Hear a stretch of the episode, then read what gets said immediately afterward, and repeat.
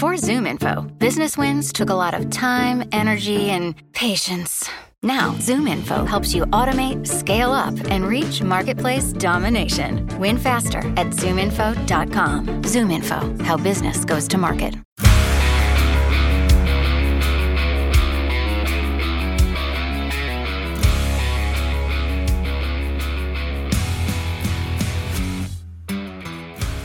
Welcome to the Daily Hammer, your daily news source when it comes to the Atlanta Braves as part of the Talking Chop Podcast Network. My name is Shawn Coleman. Hope wherever you are and wherever you are listening, you are having a terrific start to your Tuesday. It was another Monday and another off day for the Braves. And though there wasn't any exciting news when it comes to an, to extensions or things like that off the field, there's plenty of excitement now as we are in the stretch run of September with the Braves now 20 games left with within the 2021 season with plenty on the line as the Braves finished out their homestand against the Rockies. My name's Shawn Coleman. You can find me at StatsSAC on Twitter. You can find the Daily Hammer, the Talking Chop podcast, and the Road to Atlanta podcast, Talking Chop and Road to Atlanta podcast, each with new episodes out now all at talkingchop.com, as well as at Talking Chop across all forms of social media. Again, when it comes to the Braves, here's the latest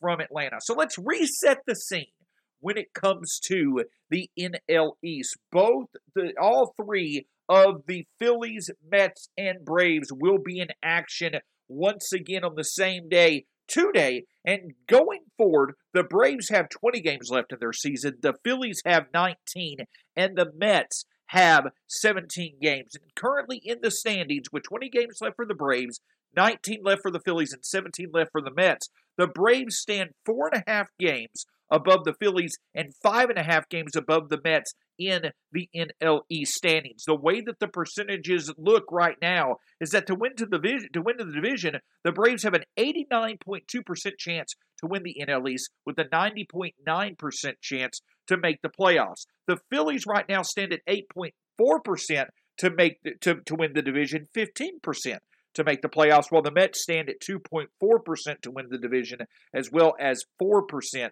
to make the playoffs. And when it comes to the remaining schedules, I'm going to be honest, you can tell by the percentages. I fully expect that the biggest threat to the Braves in terms of them not winning the NL East, as small of a chance as that is, the Phillies remain a much bigger threat to challenge the Braves in time than the Mets do. And the simple reason why is because of the Phillies' schedule. The Phillies will begin a three game series with the Chicago Cubs. They will be they will welcome the Cubs to Citizens Bank Park over the next 3 days. After that, you're going to see the Phillies and Mets face off in a critical three-game series in New York. But following that series against New York, so the Phillies will play the Mets, then they'll they'll play the Cubs and then they'll play the Mets. The Phillies will welcome the Orioles and the Pirates to Citizens Bank Park for seven straight games before the Phillies will face off against the Braves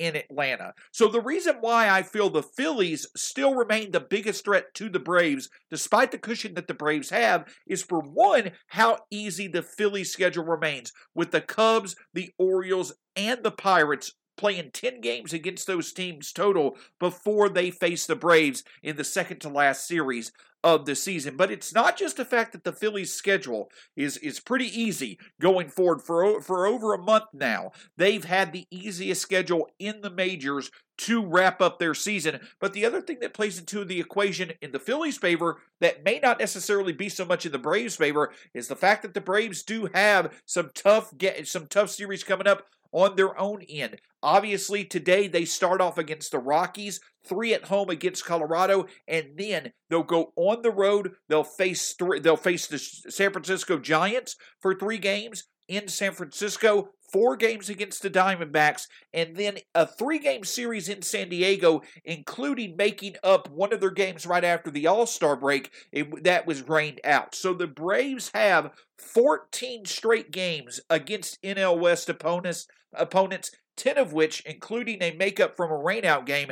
So 11 total games to make to play on the West Coast over the next two weeks. So the Phillies certainly have the easiest schedule among the Braves, Phillies, and Mets. The Braves, I think, should be fully confident with where they stand right now in the NL East. They just have to take care of business. Obviously, a big West Coast road trip against a few teams in the Giants and the Padres that still have designs, obviously, either on playoff positioning or making the playoffs in general. But for the Braves to get off to the best start, for them to make the most of the current advantageous situation that they're in, it starts with making the most of their opportunity against the Rockies in Atlanta. Businesses love data, like really love it. But is just having data enough? Yeah? Nope. Oh. Because the smart businesses, the really smart ones, use Zoom Info. It leverages data to unlock useful insights. Insights so you know who to reach and how to reach them, letting you grow your business. So ask yourself is your data insightful? Now it is. Unlock insights, engage customers, win faster at zoominfo.com. Zoom Info, how business goes to market. With threats to our nation waiting around every corner, adaptability is more important than ever. When conditions change without notice, quick strategic thinking is crucial. And with obstacles consistently impending, determination is essential in overcoming them. It's this willingness, decisiveness, and resilience that sets Marines apart. With our fighting spirit, we don't just fight battles, we win them. Marines are the constant our nation counts on to fight the unknown. And through adaptable problem solving, we do just that. Learn more at marines.com. While the Phillies may have a bit of an easier schedule than the Braves moving forward to wrap up the season for both teams, the Braves certainly control their own destiny and they have the opportunity to create even more room between them and the Phillies with the Rockies coming to Atlanta over the next three days. But the Rockies cannot be taken lightly. The Braves know that from just a few days ago when they split the uh, four game series in Colorado against the Rockies, and it also becomes even more critical for the Braves to know that they got to play to their ability when you consider the fact that it's the Rockies who actually helped the Braves over the weekend as the Rockies took three out of four games in Philly before they came to Atlanta. And the thing is, is that the Braves are going to have to, again, balance out their offense. When the Braves are hitting for power, when they are hitting three or more home runs in a game, they absolutely are succeeding. Now, 18 and 4 on the season following another game with three home runs on Sunday to win the series against the Marlins. 18 and 4 on the season when they hit three or more home runs. They lead the National League since the start of August in home runs as well. So when the home run ball is working, when the, when the Braves are hitting the ball out of the ballpark, they obviously are succeeding. That's what made the difference for them with their wins that they got in Colorado. But a few players have been struggling, a few reliable cogs that have really helped carry the Braves to the top of the NL East, and Austin Riley and Dansby Swanson. Both players have struggled quite a bit. Swanson for a significantly longer period of time than Riley, but both of them have not had the best of homestands.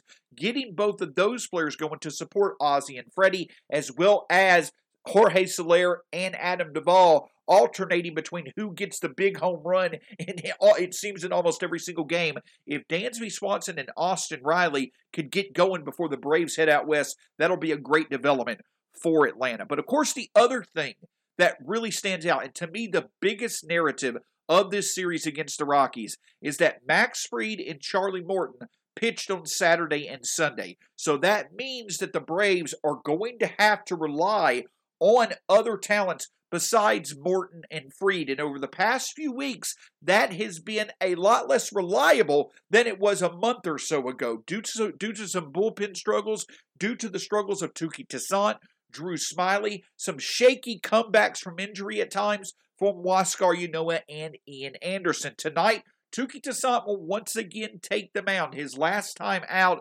certainly was a discouraging start. Obviously, the Braves were not able to make it up, but the hope is is that perhaps Touki Toussaint for at least one night can recapture the magic. If he cannot tonight, for some reason, after a day of rest, you have to hope that the Braves bullpen will certainly be at full strength to be able to support him. But Touki Toussaint tonight, Huascar Ynoa on Wednesday night, and then Ian Anderson on Thursday. So the fact that the Braves are going to be facing a, a pretty, you know, an offense that's clicking pretty well right now in the Rockies after their performance in Philadelphia, the Braves are not going to have Charlie Morton or Max Fried to rely on. So you're going to have to hope, while you feel confident in your starting pitching versus who the Rockies are going to be throwing out there in a few of these matchups, when it comes to Toussaint, Ynoa, and Ian Anderson, you have to hope they'll be at their best. Anderson did look better his last time out. While Ynoa has struggled a bit, he hasn't been as effective as he was earlier this season. He's keeping the Braves in games. The results have not been there, but he's pitched decently to at least give the Braves a chance to win, especially if their offense is performing to task. So Toussaint, Ynoa, and Anderson will certainly need to be on their A games to at least keep the Braves in these games and let the offense do its work. And then obviously the bullpen, Luke Jackson, Jacob Webb, both have emerged as certainly being options late in the game despite the struggles of Will Smith and Rich Rodriguez as of late. You hope Tyler Matzek certainly stays on track for like he has been for much of the second half of the season. So you've seen a bit of a bounce back from the Braves bullpen. You had some encouraging starts from Huascar Ynoa and Ian Anderson. You hope that the starting staff and the bullpen can put it all together while the offense stays consistent so the Braves can get another series win. But of course, that starts tonight. Touki Toussaint finding the magic once again. The Braves' offense being balanced and productive, as well as the bullpen ready to have a second straight productive game. Want to remind you, you could find the Daily Hammer as well as the Talking Chop podcast and the Road to Atlanta podcast, all which have new episodes out at talkingchop.com and at Talking Chop across all forms of social media. My name's Shawn Coleman. You can find me at StatsSEC. We'll be back with you tomorrow. Go Braves. Hope you have a great day, and we'll talk to you again soon here on the Daily Hammer.